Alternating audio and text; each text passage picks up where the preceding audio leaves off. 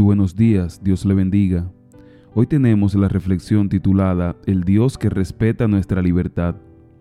Génesis 2.16 dice, Y mandó Jehová Dios al hombre diciendo, De todo árbol del huerto podrás comer.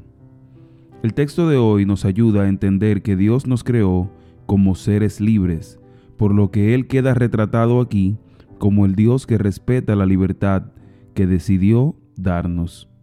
Todo esto es producto del amor. Siendo que la creación es obra del amor, la creación de seres racionales implicaba hacerlos moralmente libres, porque el amor no puede imponerse, no puede forzarse ni exigirse. El amor solo existe en un ambiente de plena libertad. Por eso Dios nos creó con la capacidad de elección y nos dio libertad para hacer uso de esa capacidad. Es precisamente el libre albedrío lo que nos diferencia de los seres no racionales de la creación, y es además la esencia de nuestra dignidad como seres humanos.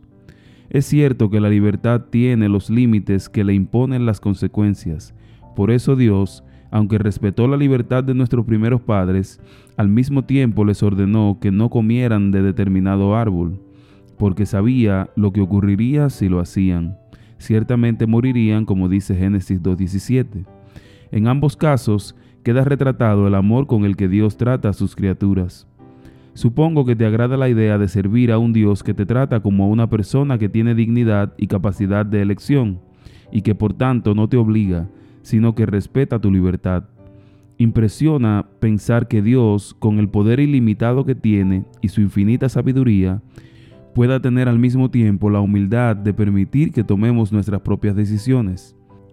Más de una vez, en el país donde vivimos, en nuestro entorno familiar o laboral, podemos llegar a sentir que no se nos respeta ni se nos valora, y que otros piensan que pueden tomar decisiones por nosotros sin contar con nuestra opinión.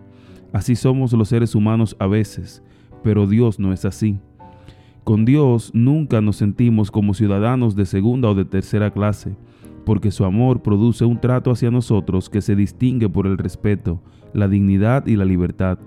Por lo mismo, también podemos tener la certeza de que sus planes para nosotros son buenos y nos aseguran un futuro glorioso y lleno de esperanza. Por supuesto que un Dios así merece ser tratado con amor, respeto y obediencia. Nadie nos ha valorado tanto como lo hace Dios.